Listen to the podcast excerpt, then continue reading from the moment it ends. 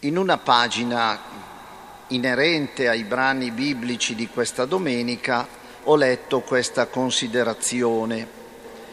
A volte le situazioni sembrano impenetrabili, chiuse, immobili. Ci si chiede come uscirne? Ci vorrebbe uno scatto improvviso, l'accendersi di un sussulto. Impenetrabile è il peccato quando è vero. Difatti il peccato pesa sulla nostra vita, eppure facciamo fatica a liberarcene, quando il peccato è un peccato con un peso specifico alto, un peccato grave, diciamo, come si usava dire una volta c'è questa impenetrabilità, sia da parte di chi lo porta, sia da parte degli altri, se conoscono la situazione. Questo tema dell'impenetrabilità si riflette anche in questa pagina di Vangelo. Impenetrabile è la malattia, le sue cause, la paralisi di quest'uomo di Cafarnao, Impenetrabile sembra anche la casa dove si trova Gesù, circondato ancora dalle folle degli inizi. Siamo nel secondo capitolo di Marco, la giornata di Cafarnao. Gesù è molto cercato, è circondato al punto che non si riesce ad entrare in quella casa. Impenetrabili sono anche gli scribi, i conoscitori delle scritture che giudicano subito Gesù per le sue parole di perdono.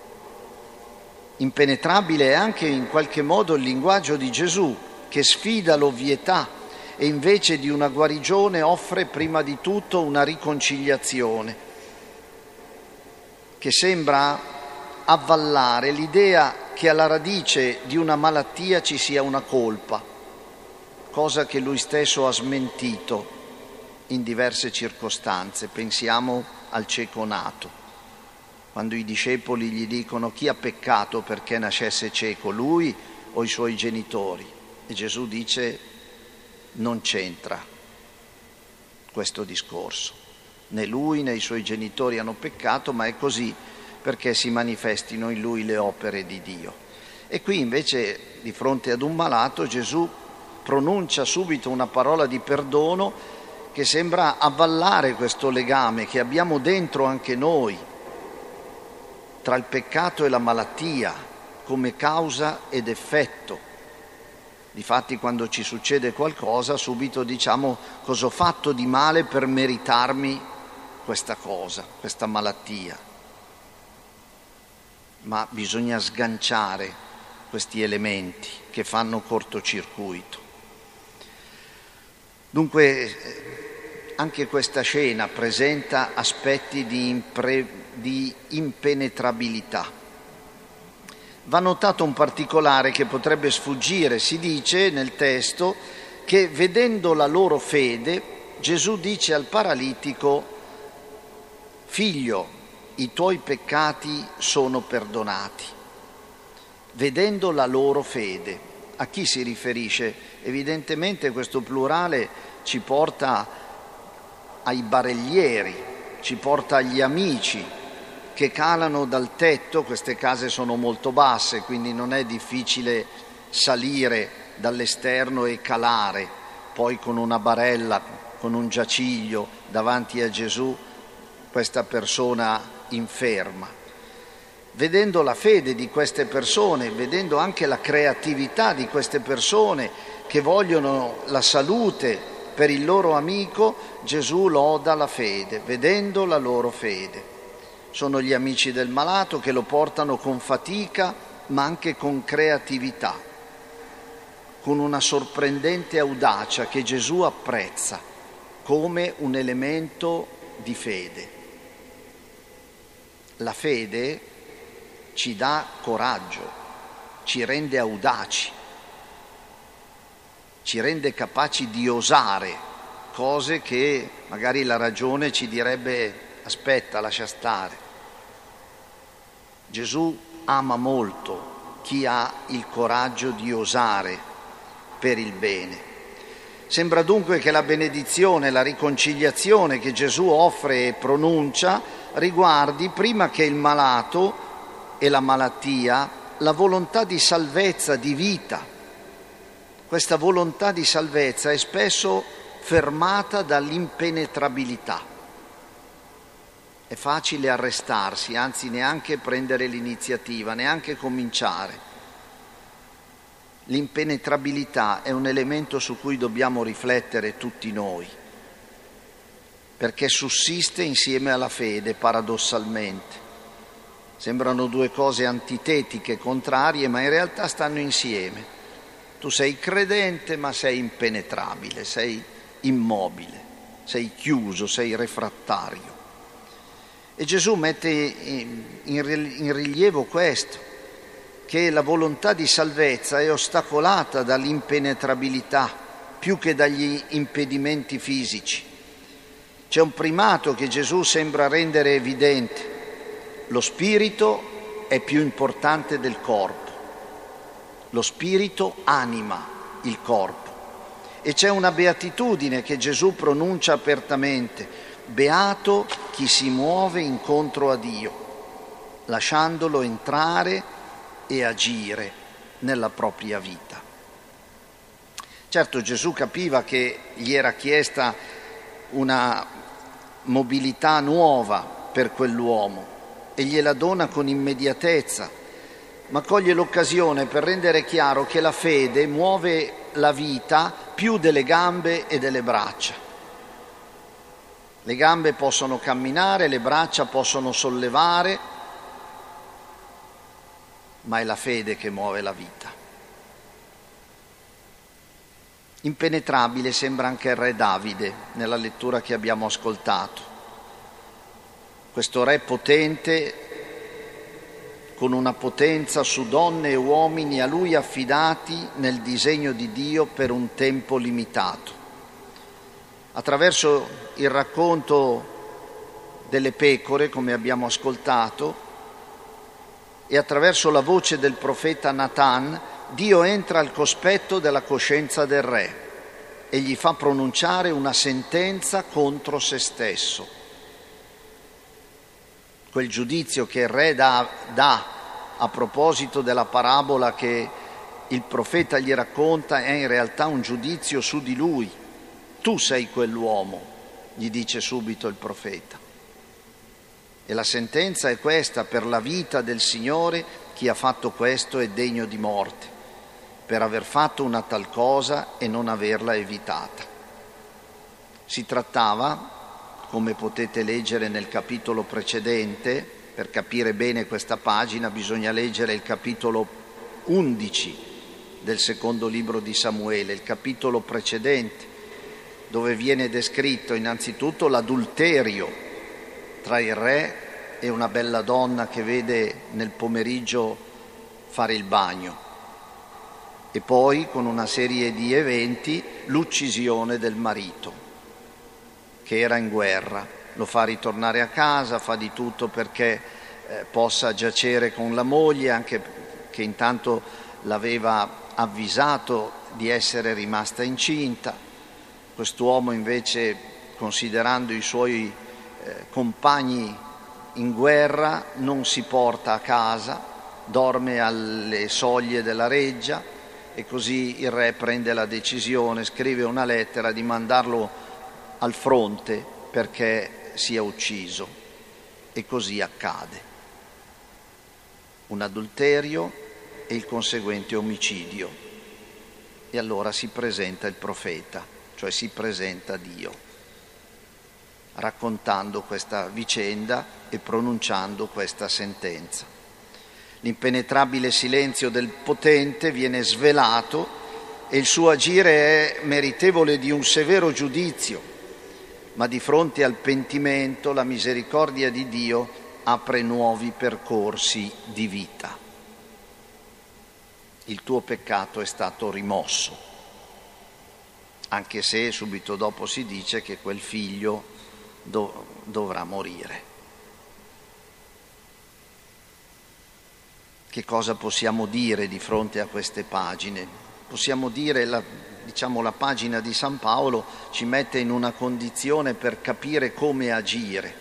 Ci sono delle belle frasi in questa lettura. Eh, la frase che ho scelto per la mia ordinazione molti anni fa, abbiamo questo tesoro in vasi di creta, perché appaia che questa potenza straordinaria viene da Dio e non da noi e poi anche quell'altra frase, ho creduto perciò ho parlato. Sono almeno due frasi che meritano di essere ricordate in questa pagina di San Paolo. Che cosa ci è chiesto? Ci è chiesto di prendere iniziativa, di vincere l'immobilismo. Anche noi siamo fragili, siamo, abbiamo ricevuto molto, abbiamo ricevuto tutto, ma lo abbiamo in una condizione di fragilità abbiamo un tesoro in vasi di creta, in vasi fragilissimi. Siamo soggetti al peccato, pur avendo la grazia.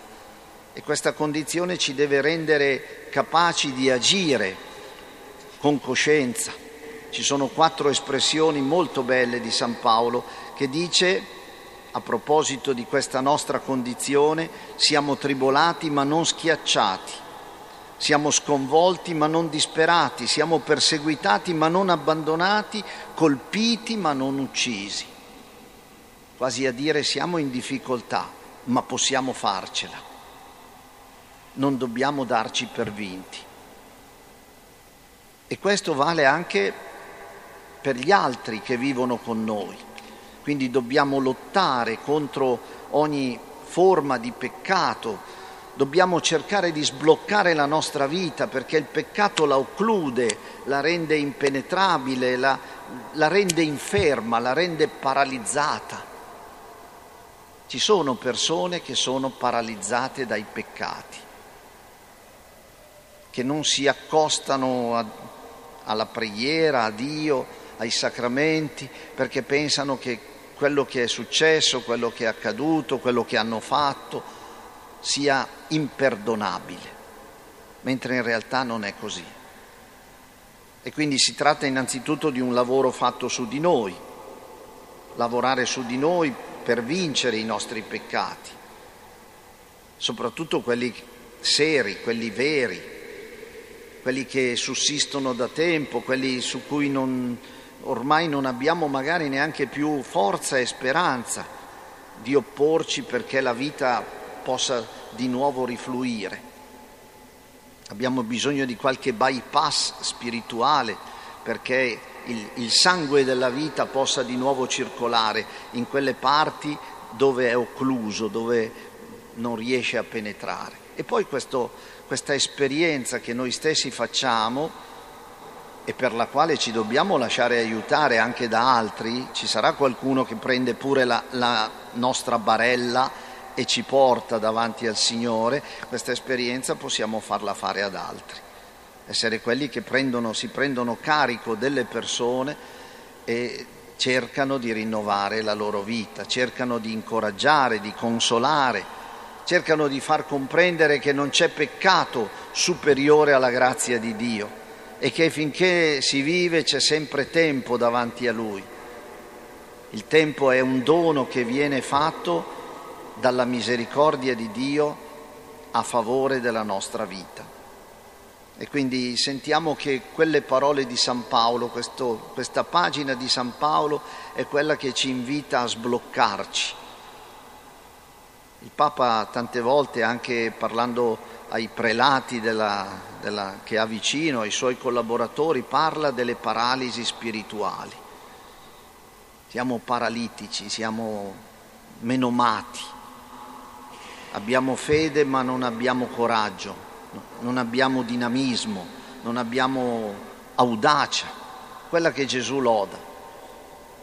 Siamo piuttosto fermi, piuttosto immobili, piuttosto muti e sordi di fronte a Dio, mentre ciò che il Vangelo ci sollecita oggi è proprio di riprendere la forza della vita, di lasciare che la vita scorra al di là dei nostri limiti, delle nostre fragilità e delle nostre colpe, perché la vita di Dio possa entrare in noi e possa da noi fluire verso le persone che ci sono eh, vicine, quelle soprattutto che hanno bisogno di qualche buona scossa, come si diceva, appunto di uno scatto improvviso, di un sussulto che si accende. Ecco, questo è il messaggio del Vangelo. Chiediamo dunque al Signore che ci dia coscienza delle nostre infermità, ma anche delle possibilità che sempre ci sono offerte, che ci dia la grazia di non sentirci mai inadeguati davanti al Signore e ci doni il coraggio di liberarci da ciò che ci rende inerte. Ci portiamo la fede come un peso che ci opprime, mentre è una liberazione, mentre è un, un invito ad aprire la vita, a osare il bene per noi e per altri. Lasciamoci quindi prendere in braccio dalla fede di persone amiche e anche noi dedichiamoci ad accompagnare, a sollevare altre persone che hanno bisogno di una vita nuova. In un altro commento leggevo queste parole. Affinché il Signore possa fare breccia, ed è la sua passione, bisogna che ci sia la banda dei quattro. Il Signore vuole fare breccia nella nostra vita, ma trova, trova dell'impenetrabilità. Non si può entrare, non si riesce a entrare. Quando si, si parla di, della vita, delle possibilità, il discorso si chiude, si blinda. Ma il Signore desidera questo, è appassionato per questo, di fare breccia nella nostra vita e ha bisogno di qualcuno. La banda dei quattro sono i quattro che sollevano la barella, gli amici, i quattro amici. Magari non ha bisogno di quattro, ma di tre, di due, anche di uno solo. Ha bisogno di qualcuno che dia una mossa che spinga il discorso, che dia una spallata, che cerchi di vincere ogni resistenza, affinché il Signore possa fare breccia, ed è la sua passione, bisogna che ci sia la banda dei quattro. Gesù ama le aperture quando sono operate insieme, da Lui e da chi si trova prigioniero del proprio passato, fatto di abitudini stanche e senza speranze. Questa è la vera immobilità, la vera paralisi che riguarda anche noi.